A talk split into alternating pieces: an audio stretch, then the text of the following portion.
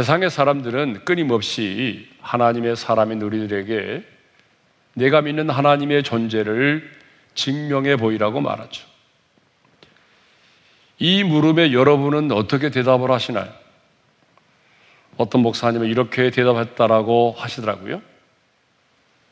하나님이 계시다는 것을 증명하는 대신 하나님이 계시지 않는다는 것을 하나님이 계시지 않다는 것을 증명하면 내가 하나님을 믿지 않겠다. 여러분 왜 이렇게 말했을까요? 하나님이 계시지 않는다는 것을 증명하는 게 훨씬 더 어렵기 때문이죠. 그러나 하나님의 사람인 우리는 소극적으로 변론하기보다는 적극적으로 살아계신 하나님을 나타내 보여줄 수 있어야 됩니다. 그러면 우리는 어떻게 이 보이지 않는 영이신 하나님을 사람들에게 나타내 보여줄 수 있을까요? 우리가 여러 시간 이 말씀을 함께 나누는데요.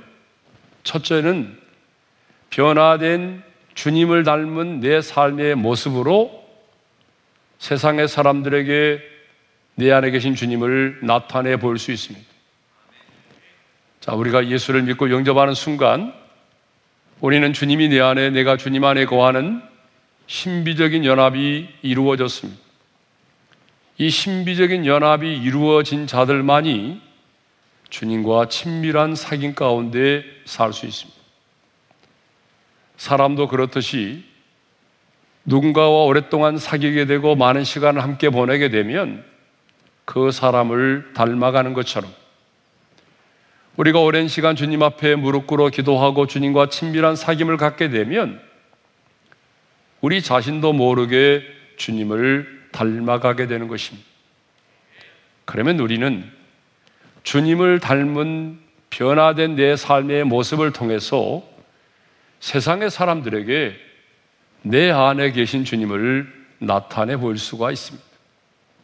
두 번째로는요, 하나님께서 행하신 일을 인하여 하나님을 보여줄 수가 있죠.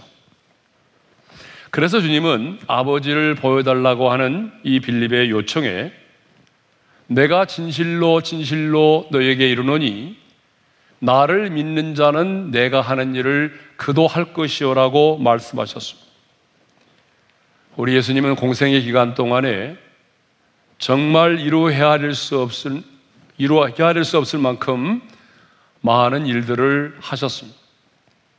그런데 마태복음 4장 23절을 보게 되면 예수님께서 행하셨던 일들을 세 가지로 말씀하고 있습니다. 우리 함께 읽겠습니다. 다 같이요.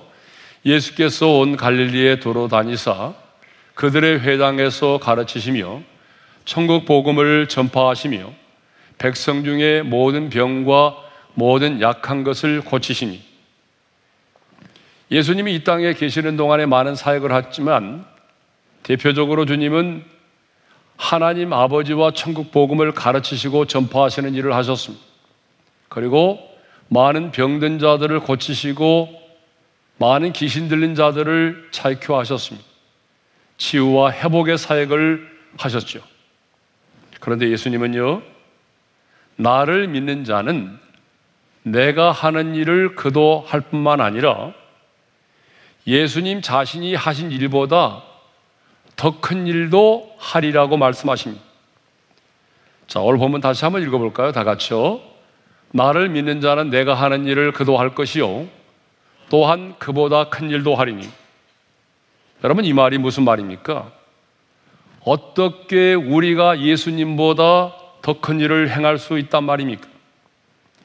여러분, 예수님은 창조주 하나님이시잖아요. 우리는 피조물이고. 또 예수님은 이 땅에 계시는 동안에 썩어져 냄새나는 죽은 나사로를 살리셨잖아요. 보리떡 다섯 개 물고기 두 마리로 오천 명을 먹이셨잖아요. 풍랑도 잔잔케 하셨잖아요. 군대 귀신, 군대 귀신 들린 자도 자유케 하셨잖아요. 그런데 우리는 피조물이에요. 저와 여러분은 지금 이 많은 사람들이 고통을 당하고 있는 것처럼 눈에 보이지 않는 바이러스 하나를 이기지 못하여 넘어질 만큼 연약한 존재들입니다. 그것만이 아니죠. 우리 안에는 여전히 타락한 재성이 남아 있어요. 그래서 그 재성 때문에 우리가 얼마나 힘들어 합니까? 이렇게 연약하고 타락한 재성을 가진 우리가 어떻게 예수님보다 더 큰 일을 행할 수 있단 말이에요. 그런데 이 말씀을 이해하려면 반드시 내가 아버지께로 가면이라는 말씀을 이해해야만 합니다.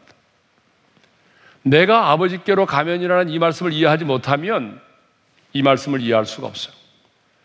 자, 우리 본문을 다시 한번 읽겠습니다. 다 같이요. 나를 믿는 자는 내가 하는 일을 그도 할 것이요. 또한 그보다 큰 일도 하리니 이는 내가 아버지께로 감이라.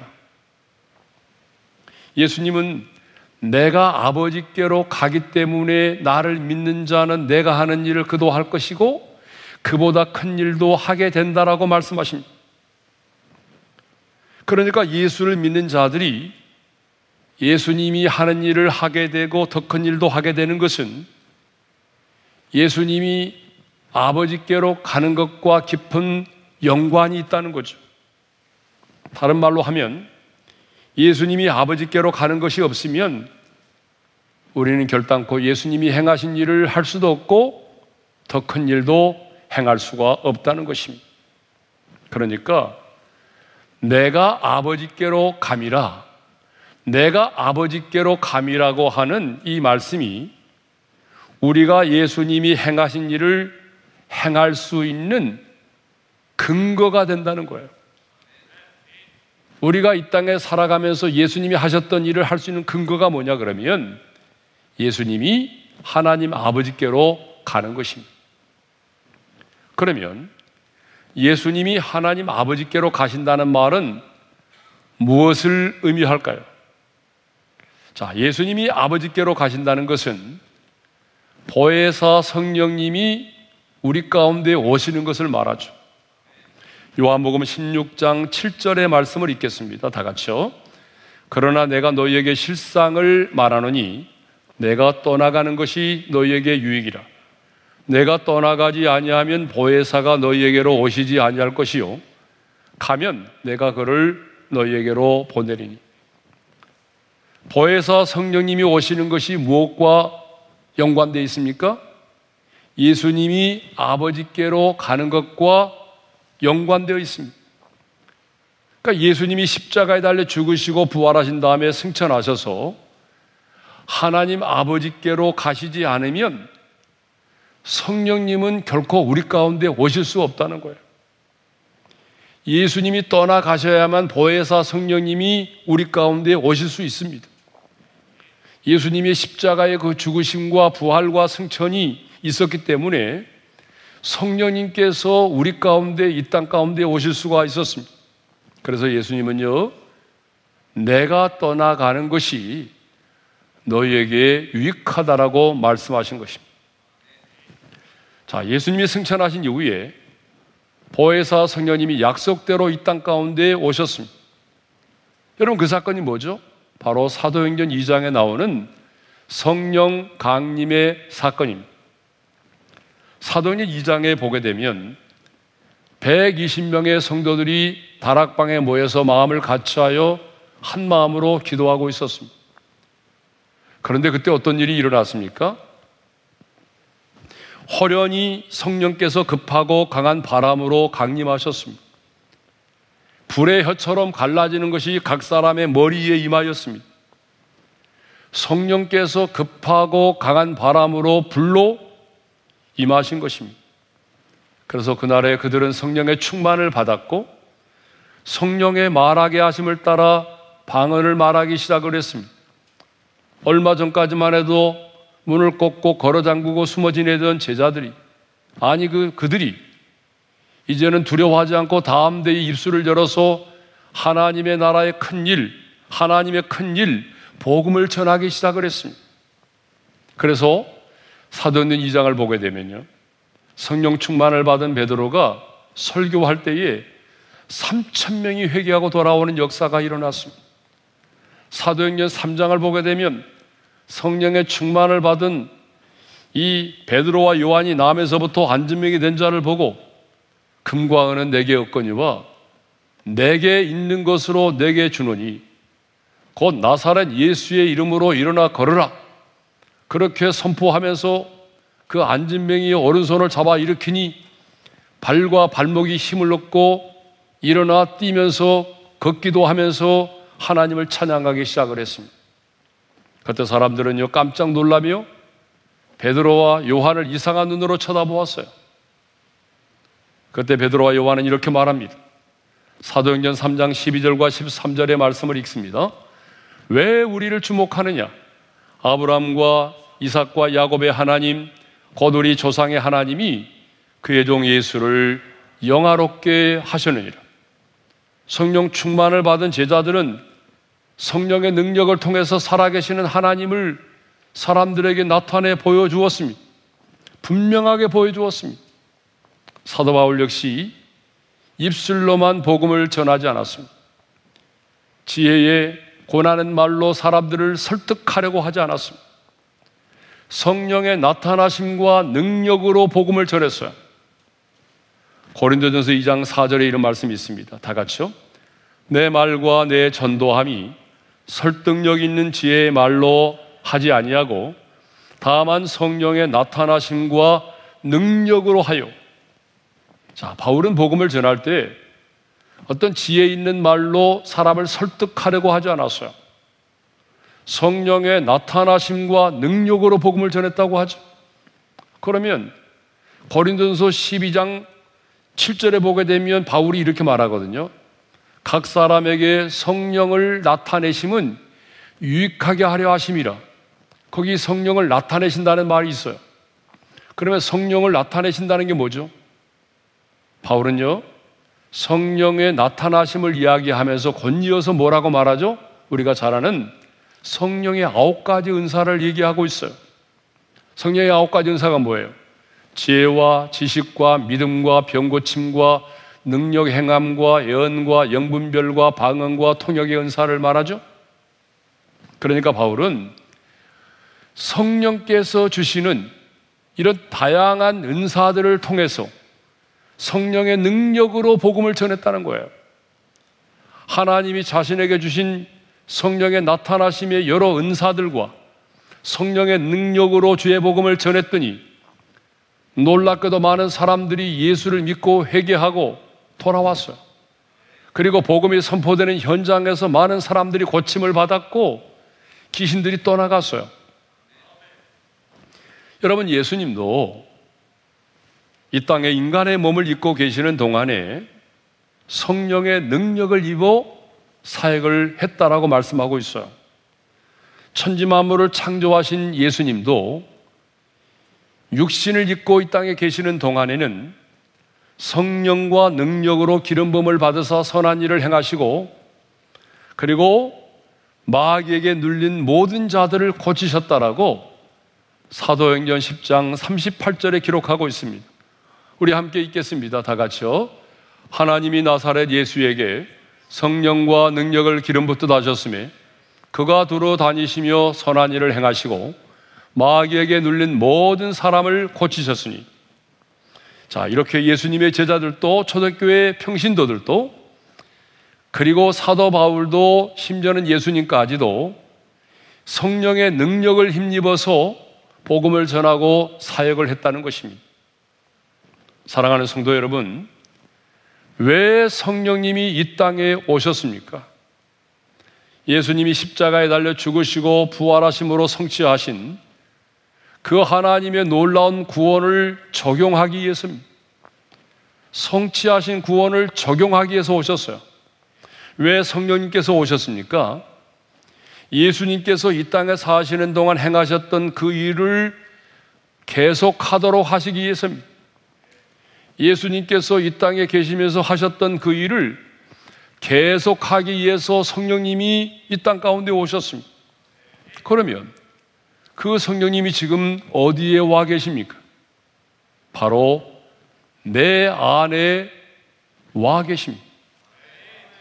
고린도전서 3장 16절의 말씀을 읽겠어요. 다 같이요.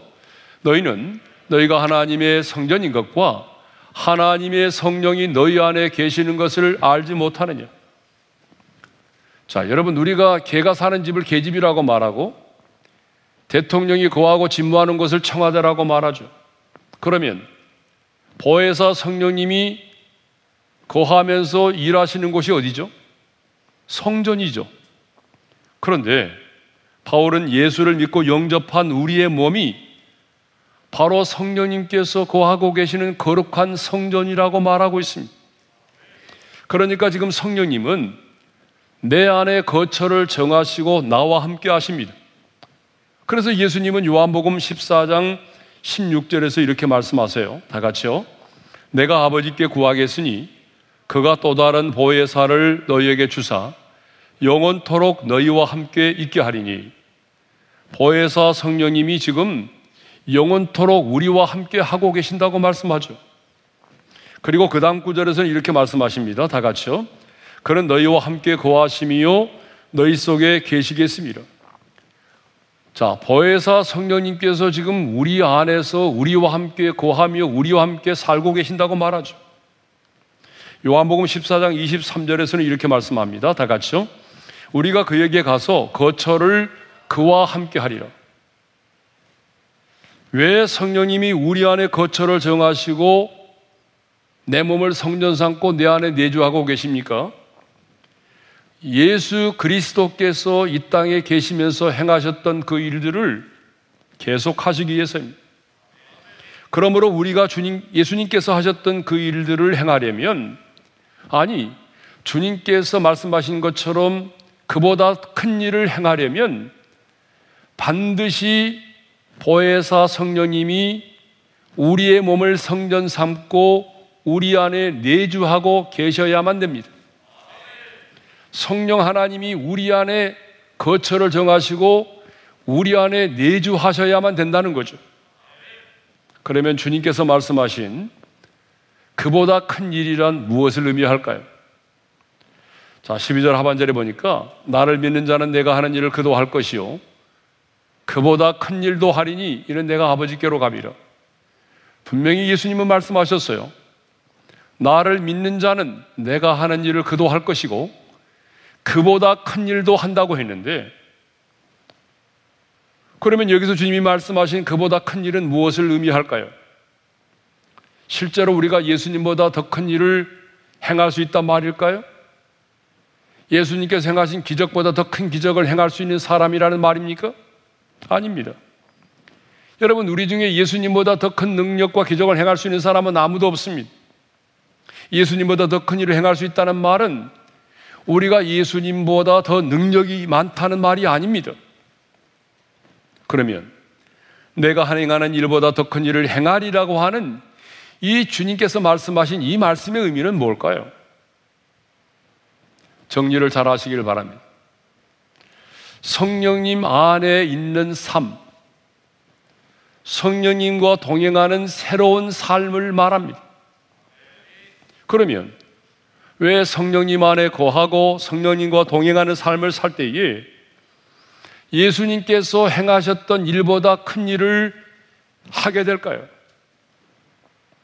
우리가 예수님보다 더 능력 있는 사람도 아니고 굉장히 우리는 연약하고 연약한 피조물인데 어찌 우리가 예수님보다 더 큰 일을 행할 수 있단 말이에요. 그것은 보혜사 성령님이 오시면 가능하다고 그랬죠? 그럼 이제 보혜사 성령님이 우리 가운데 오셔서 우리가 이제 주님보다 큰 일을 하게 된다고 했는데 그러면 주님보다 주님이 하신 일보다 더 큰 일의 의미가 뭐예요? 첫째로 공간의 한계를 뛰어넘어서 복음을 전할 수 있는 거죠. 자, 예수님이 이 땅에 계시는 동안에는요, 육체를 입고 계셨기 때문에 언제나 공간의 제한을 받으셨어요. 그렇죠? 그래서 예수님께서 주로 활동하셨던 그 지방을 보니까 갈릴리와 유다와 예루살렘 그리고 일부 사마리아 땅이었어요. 예수님은 저 갈릴리 지방에서 사역을 하시면서 동시에 저 아프리카의 어떤 지역에서 복음을 전하시지 않았어요. 그렇죠? 예수님은 육체를 입고 계셨기 때문에 공간이라는 한계 가운데 사셨어요. 그러나 지금은 성령을 받은 하나님의 사람들이 온 열방과 민족 가운데 나가서 주의 복음을 전하고 있습니다. 여러분 예국에 나가 보게 되면요 진짜 놀랄 만한 일이 있어요. 그게 뭐냐 그러면 선교사님들이 아니 계신 곳이 없다는 거예요. 여러분 문자가 없는 저 아프리카의 오지 마을, 전기도 들어오지 않는 그런 아프리카의 오지 마을에도 가보게 되면 분명히 선교사님이 계십니다. 사람들이 들어가 살 수 없는 그 밀림지대, 남미의 밀림지대도 보게 되면 선교사님들이 와 계십니다. 오늘 또 땅끝까지 이르러 내 증인이 되라고 하는 주님의 지상 명령을 감당하기 위해서 여러분 온 열방과 민족 땅 끝까지 이르러 주의 복음을 전하고 있는 선교사님들이 계십니다. 오늘 또 그분들은 그 땅 끝에서 남들이 들어가지 않는 그곳에서 성령의 능력을 힘입어서 영광스러운 복음을 전하고 있습니다. 그러니까 여러분 공간의 한계를 뛰어넘어서 복음을 전할 수 있는 거죠. 그것이 바로 뭐예요? 예수님께서 하신 일보다 더 큰 일을 하게 된다는 첫 번째 의미예요. 두 번째 의미는 사역의 열매가 더 풍성하기 때문입니다. 자, 예수님이 이 땅에 계시는 동안에 수많은 사람들에게 복음을 전하셨고 많은 병든 자들을 고치셨고 그리고 많은 병, 귀신 들린 자들을 자유케 하셨습니다. 예수님은 공생애를 시작하시면서 12명의 제자를 부르셨어요. 그리고 12명의 제자들을 세우셨습니다. 우리 예수님이 부활 승천하실 때에 500명의 성도들이 부활하신 주님을 바라보았습니다. 그런데 주님이 승천하심으로 보혜사 성령님이 오셨잖아요. 성령님은 영이시기 때문에 시간과 공간의 지배를 받지 않으십니다. 그래서 성령님께서 예수를 믿는 각 사람에게 충만하게 임하셨을 때에 상상할 수 없는 놀라운 일들이 곳곳에서 일어난다는 거죠. 여러분 대표적으로 방금 말씀드린 것처럼 예수님을 세 번이나 모른다고 부인했던 이 연약한 베드로가 성령의 충만을 받고 그날에 설교를 했는데 3천 명이 회개하고 돌아왔어요. 여러분 이 인간의 힘으로 할 수 있는 일입니까? 성령께서 하셨기 때문에 가능한 거죠. 그런데 우리는 특별한 사람들만이 그런 일을 할 수 있다고 생각합니다. 아닙니다, 여러분. 특별한 사람들만이 아니라 오늘 저와 여러분의 사역 가운데도 성령의 충만함을 받으면 상상할 수 없는 최고의 기적이 일어나고 있습니다. 여러분은 여러분의 인생 가운데 최고의 기적이 무엇이라고 생각하십니까? 저는 죄로 말미암아 죽었던 영혼이 예수를 믿음으로 제 사함을 받고 하나님의 자녀가 되고 영생을 얻는 것이라고 생각합니다. 그런데 우리는요, 최고의 기적하게 되면 썩어져 냄새나는 죽은 나사로가 살아나는 것, 보리떡 다섯 개 물고기 두 마리로 오천 명이 먹고도 남는 오병리의 기적. 우리는 이런 정도의 기적을 최고의 기적이라고 생각할 때가 많아요. 그러나 다시 살아난 나사로도 언젠가는 죽어야만 했잖아요. 여러분, 오병리의 기적의 현장에서 배고픔을 해결했던 그 많은 군중들도 여러분 또다시 굶주림의 문제에 복면할 수밖에 없는 거 아니에요? 며칠 지나고 나면 그들 또한 역시 주림을 경험해야만 했던 거죠.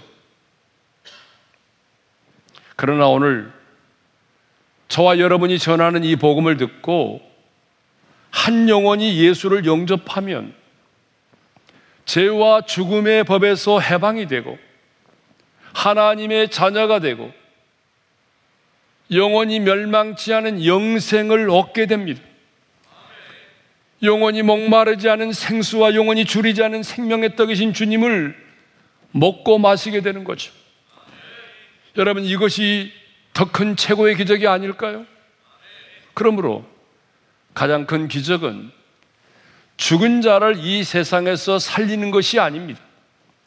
병든 자를 고치는 것이 아닙니다. 일시적인 치유와 회복이 아니라 구원받지 못한 자에게 주의 복음을 전하여 영생을 얻게 하는 것이 최고의 기적인 줄로 믿습니다. 그러므로 우리의 인생 가운데 일어난 최고의 기적은 저와 여러분의 인생 가운데 일어난 최고의 기적은 놀랍게도 저와 여러분이 예수를 믿고 있다는 거예요. 저와 여러분이 예수를 믿고 있다는 이 사실만보다 더 큰 기적은 없습니다. 그러니까 저와 여러분의 인생 가운데 일어난 최고의 기적은 오늘 저와 여러분이 예수를 믿고 있다는 것이고 우리가 인생을 살아가면서 경험해야 될 또 인생의 최고의 기적이 있다면 내가 누군가에게 주의 복음을 전하여 그 죽었던 영혼이 성령의 능력으로 다시 살아나 하나님의 자녀가 되는 영광스러운 권세를 얻고 영생을 얻고 하나님의 나라에서 영생을 누리며 사는 것입니다. 여러분 이보다 더 큰 기적이 어디 있을까요? 그래서 예수님은 그러기 때문에 예수님이 말씀하십니다. 나를 믿는 자는 내가 하는 일을 그도 할 것이요. 그보다 큰 일도 하리니. 그런데 여러분 예수를 믿었다고 해서 모든 사람이 예수님이 행하셨던 일을 행할 수 있는 것이 아닙니다. 여러분 제자들을 보십시오. 3년 동안 예수님을 따라다녔지만 성령의 충만을 받기 이전의 제자들의 모습과 성령의 충만을 받고 난 이후의 제자들의 그 모습이 얼마나 달랐습니까?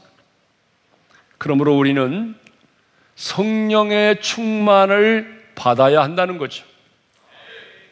성령의 충만을 받을 때에 우리 안에 계신 성령님께서 주님께서 행하셨던 그 일들을 행하시는 것입니다. 그러므로 우리는 내 힘과 내 능력이 아닌 성령의 능력으로 주님께서 행하셨던 그 일들을 행하며 살 수 있습니다. 그리고 성령께서 내 안에서 행하시는 그 일들을 통해서 이 땅 가운데 많은 사람들에게 하나님을 나타내 보여줄 수가 있는 것이죠. 그러므로 하나님께서 행하시는 일을 나타내 보이기를 원하는 성도는 성령의 충만을 받아야 된다는 거죠. 그래서 사도 바울도 에베소 5장 18절에서 뭐라고 말했습니까? 다 같이 읽겠습니다. 오직 성령으로 충만함을 받으라. 다시 한번 읽겠습니다. 시작. 오직 성령으로 충만함을 받으라. 여기 성령의 충만을 받으라는 말씀이 명령형으로 되어 있습니다. 그러니까 성령의 충만을 받으라는 것은 어미하신 하나님의 명령입니다. 받아도 되고 안 받아도 되는 선택의 문제가 아니에요. 그러니까 성령의 충만을 받지 않으면 그것이 죄가 된다는 사실을 알아야 돼요. 그런데 우리는요, 살인을 하고 도둑질을 하고 간음을 하면 죄라고 생각하지만 내가 성령의 충만을 받지 못함을 죄라고 생각하는 사람이 별로 없습니다. 아닙니다, 여러분. 여러분이 성령의 충만을 받지 않으면 그건 죄입니다. 또 많은 사람들은 성령의 충만을 말하면 자꾸 과거의 충만을 말할 때가 많아요. 아, 목사님, 저도 예전에는 성령에 충만했습니다. 과거의 충만을 가지고 오늘을 살아갈 수가 없어요, 여러분. 그러니까 여러분, 과거의 충만을 가지고 오늘을 살아가려고 하는 사람은 굉장히 어리석은 사람이죠? 초대교회 성도들도 보게 되면요. 한 번에 성령의 충만을 받고 끝나는 게 아니잖아요. 계속해서 계속해서 성령의 충만을 받았어요. 그러므로 우리도 과거의 충만을 가지고 오늘을 살려고 하면 안 되고 오늘 이 시대를 살아가는 오늘 우리에게도 오늘의 충만이 필요합니다. 지금 성령의 충만이 필요한 거예요. 왜 우리가 성령의 충만을 받아야 됩니까? 그것은 다시 말씀드리거니와 내가 성령의 충만을 받으면 성령님께서 예수님께서 이 땅 가운데 행하셨던 일들을 내 안에서 행하시기 때문이죠. 성령님이 역사하실 때 놀라운 치유와 회복의 역사가 일어나기 때문이죠. 성령님은요, 살리는 영입니다. 성령님은 치유의 영이시고, 성령님은 회복의 영이십니다. 그렇기 때문에 성령님이 역사하는 현장에는요, 언제나 변함없이 살아나는 역사가 있고 치유와 회복의 역사가 일어난다는 거죠. 여러분 예수겔 47장을 보게 되면 성전 동편 문지방으로부터 물이 스며 나오기 시작하죠. 점점점 물이 불어나서 나중에는 헤엄쳐서 건너지 못할 강이 되었는데 놀라운 것은 이 물이 흘러가는 각처의 모든 것이 살아났다는 거예요. 바로 이 물은 생명의 물인데 이 생명의 물은 곧 성령님을 가리키는 거예요. 이 물이 성전 동편 문지방에서부터 흘러나와 재단을 거쳐서 남쪽 유다 광야로 흘러갔습니다. 풀한 폭이 나지 않은 메마른 유다 광야에 이 물이 흘러가자 여러분 그 두 개는 꽃이 피고 나무들이 자라고 열매가 맺어졌어요. 이 물이 죽음의 바다인 사해 바다로 들어갔을 때는요. 죽음의 바다가 살아났어요. 저는 사해 바다 가봤거든요. 근데 여러분 사해 바다는 생명이 존재하지 않아요. 물이 얼마나 짜든지 사람이 죽지도 않고 물이 사람이 둥둥 떠다녀요. 그런데 그 죽음의 바다인 사해 바다도 생명의 물이 들어가니까 살아났어요. 떠났던 어부들이 돌아왔어요. 무슨 얘기입니까? 우리가 말할 때 저 사람은 안 돼. 나 저 사람은 저 사람이 예수 믿으면 내 손에 장을 찢을 거야. 저 사람은 너무 강팍해서 안 돼. 여러분 이런 사람도요. 생명의 물 성령님이 역사하기 시작하면 여러분 그 아무리 강팍한 사람도 예수 믿고 돌아올 수밖에 없다는 거예요. 성령님은 생명형이고 치유와 회복의 영입니다. 또 천지 만물을 창조하실 때도 보게 되면요. 땅은 혼돈하고 공허하고 그리고 흑암이 깊음 위에 있었다고 그랬죠. 그런데 그곳에 하나님의 신 성령님이 수면에 운행하고 계셨다라고 성경은 기록하고 있어요. 그런데 하나님이 말씀하십니다. 빛이 있으라. 하나님의 말씀이 선포되기 시작했어요. 하나님의 말씀이 선포되고 성령님이 운행하시기 시작했을 때 어떤 일이 벌어졌어요? 혼돈과 공허가 사라졌어요. 무질서가 사라졌어요. 어둠이 사라졌어요. 여러분 오늘 또 동일합니다. 성령님이 역사하시면 오늘 우리 안에 혼돈과 공허가 사라집니다. 여러분의 심령이 공허하세요? 여러분 성령님이 기름 부으시고 역사하시면 여러분 안에 있는 그 혼돈과 공허가 사라지는 거예요. 무질서가 사라지는 것이고 어둠이 사라지는 것입니다. 성령님 지금도 우리 가운데 이렇게 놀라운 역사를 일으키고 계십니다. 정말 여러분 안에 성령님이 계십니까? 아멘을 안 하시잖아요. 다시 한번 묻겠습니다. 정말 여러분 안에 성령님이 계십니까? 그렇다면 그 성령님을 늘 인정하고 환영하십시오. 성령님은요, 파워가 아니잖아요. 에너지가 아니에요. 성령님은 인격을 가지신 삼위 하나님이십니다. 그러므로 우리는 그분을 인격적으로 모셔야 돼요. 성령님 사랑합니다. 성령님 인정합니다. 성령님 환영합니다. 성령님 내 안에서 역사해 주십시오. 성령의 능력을 힘입으시기를 바랍니다. 성령의 충만을 받으시기를 바랍니다. 그러면 성령께서 우리 안에서 주께서 이 땅 가운데 행하셨던 그 놀라운 일들을 행하실 것입니다. 아니, 그보다 더 큰 일도 하게 될 것입니다. 여러분이 하는 것이 아닙니다. 여러분 안에 계신 성령께서 여러분을 도구로 사용하셔서 그 일을 행하시는 것입니다. 성령 하나님께서 우리 안에 계신 성령 하나님께서 주께서 행하신 그 놀라운 일을 행하실 때 우리는 이 땅 가운데 사람들에게 이 땅에는 많은 사람들에게 내가 믿는 하나님이 얼마나 선하신 분이시고 내가 믿는 하나님이 얼마나 이디하신 분이신가를 내가 믿는 하나님이 얼마나 사랑이 크신 하나님이신가를 사람들에게 나타내 보일 수가 있는 것입니다.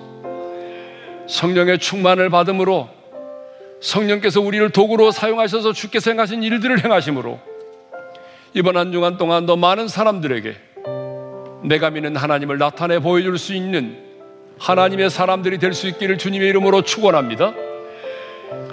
주신 말씀을 우리 마음에 새기면서 찬양을 하겠습니다. 성령이여 내 영혼을 충만케 하소서. 사모하는 마음으로 함께 찬양하며 나가겠습니다. 성령이여 내 영혼을 충만케 하소서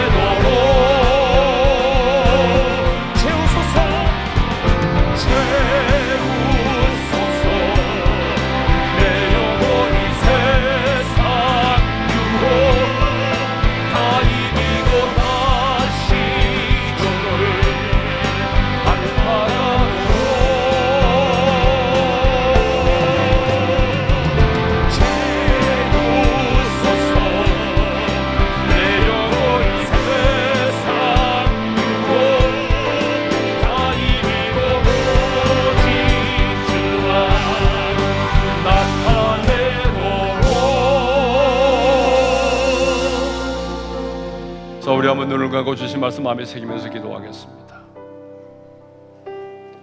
아버지를 보여주옵소서라는 빌립의 요청에 주님은 이렇게 말씀하십니다. 나를 믿는 자는 내가 하는 일을 그도 할 것이요. 그보다 큰 일도 하리니. 여러분, 어떻게 우리가 주님보다 더 큰 일을 할 수가 있겠습니까? 우리는 연약한 피조물이고 여전히 죄성 가운데 있는 사람들입니다. 근데 주님은 말씀하십니다. 이는 내가 아버지께로 감이라. 내가 아버지께로 가면 보혜사 성령이 오실 것이고 보혜사 성령이 너희 안에 거하고 거처를 정하시고 그리고 너희가 성령의 충만을 받으면 성령의 지배를 받으면 그 성령께서 우리 가운데 주님께서 행하셨던 큰 일들을 행하게 되실 거라는 거죠.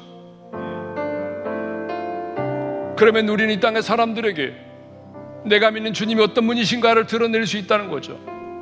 사랑하는 성도 여러분, 관건은 뭡니까? 성령의 충만을 받는 거예요. 내가 성령의 충만을 받아야 되는 겁니다. 어제의 충만을 가지고 오늘을 살아가는 게 아닙니다. 성령의 충만을 받는 것은 성령님의 지배를 받는 거예요. 성령님 온전히 내 생각과 감정과 의지를 주관하시고 다스려 주옵소서. 하나님의 영으로 나를 충만케 하여 주셔서 이제 성령님 내 안에서 나를 도구로 사용하셔서 주께서 이 땅 가운데 행하셨던 그 일들을 행하여 주옵소서. 그래서 하나님을 보여달라는 이 땅의 사람들에게 내가 믿는 하나님이 얼마나 사랑의 하나님이신지, 얼마나 선하신 분이신지를, 얼마나 위대하고 전능하신 분이신가를 드러내게 하여 주옵소서. 주신 말씀 붙들고 우리 주여 한번 부르고 기도할까요? 주여! 할렐루야 우리 아버지 하나님 감사합니다.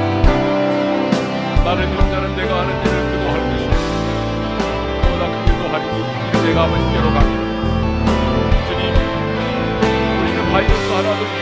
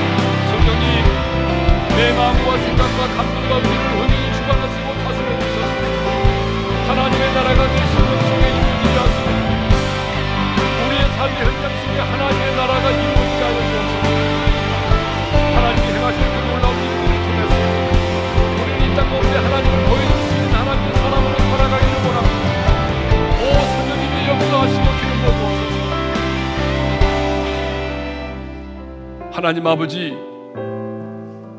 하나님을 보여달라는 이 시대의 사람들에게 내가 성령의 충만함을 받고 내 안에 계신 성령께서 주님께서 행하셨던 일들을 행하심으로 말미암아 하나님을 보여줄 수 있기를 원합니다. 하나님의 영으로 우리를 충만하게 도와주옵소서. 성령님 우리를 온전히 지배하고 다스려 주옵소서. 성령님 우리를 강권적으로 다스려 주옵소서. 그래서 우리 안에서 주님이 행하셨던 그 놀라운 일들을 행하심으로 말미암아